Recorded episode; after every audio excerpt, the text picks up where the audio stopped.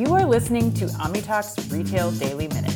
Here are your day's top headlines. Headline one comes to us from Retail Dive. IKEA, after achieving notable sales growth with over $6.3 billion in total sales and a 6.6% year over year revenue increase in the 2023 fiscal year, has announced a reduction in prices on hundreds of products, reinforcing its commitment to affordability. This decision aligns with the retailer's reintroduction of its new lower price initiative, which offers discounts on IKEA products both in U.S. stores and online. In addition to price cuts, IKEA is rewarding its employees with a substantial $54.5 million bonus, distributed across two thirds of its U.S. units as part of the One IKEA Bonus Performance Incentive Program. This initiative reflects IKEA's response to consumers' budgetary concerns, emphasizing the company's responsibility to provide affordable home furnishing solutions. IKEA's sales boost follows its announcement in April of a multi billion dollar investment in growth, including the opening of new physical locations and enhancements in fulfillment operations. This expansion plan encompasses the opening of eight new stores, nine plan and order points, and 900 pickup locations. However, IKEA also recently announced changes to its loyalty program, ceasing the 5% in store purchase discount for IKEA family members from February 1st.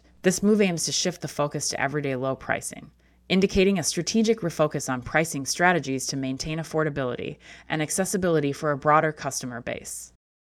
Headline 2 comes to us from Chain Store Age. Neiman Marcus Group has reportedly turned down a $3 billion acquisition offer from competitor Saks Fifth Avenue, as reported by the New York Post and originally appearing in the Wall Street Journal. The offer, which included a significant non cash component, was declined by the owner of Neiman Marcus and Bergdorf Goodman. However, discussions about a potential merger between the two luxury retail brands are ongoing, with expectations that a deal might be finalized in 2024. Such a merger would likely face antitrust scrutiny from the federal government. The backdrop to these negotiations includes Neiman Marcus Group's restructuring efforts, which involved laying off about 500 employees or 5% of its workforce in February 2023, while also identifying new roles to support its future operating model. This restructuring follows the company's emergence from Chapter 11 bankruptcy in September 2020, after which it underwent refinancing to eliminate a significant portion of its debt. Both Hudson's Bay, the parent of Saks Fifth Avenue, and Neiman Marcus declined to comment on the matter. Headline 3 comes to us from Bloomberg Syrup Tech Inc a startup specializing in artificial intelligence tools for the fashion retail sector has successfully raised $17.5 million in a funding round led by Accel, with participation from Google's Gradient Ventures and 1984 Ventures. This funding boosts Syrup's valuation to nearly $100 million.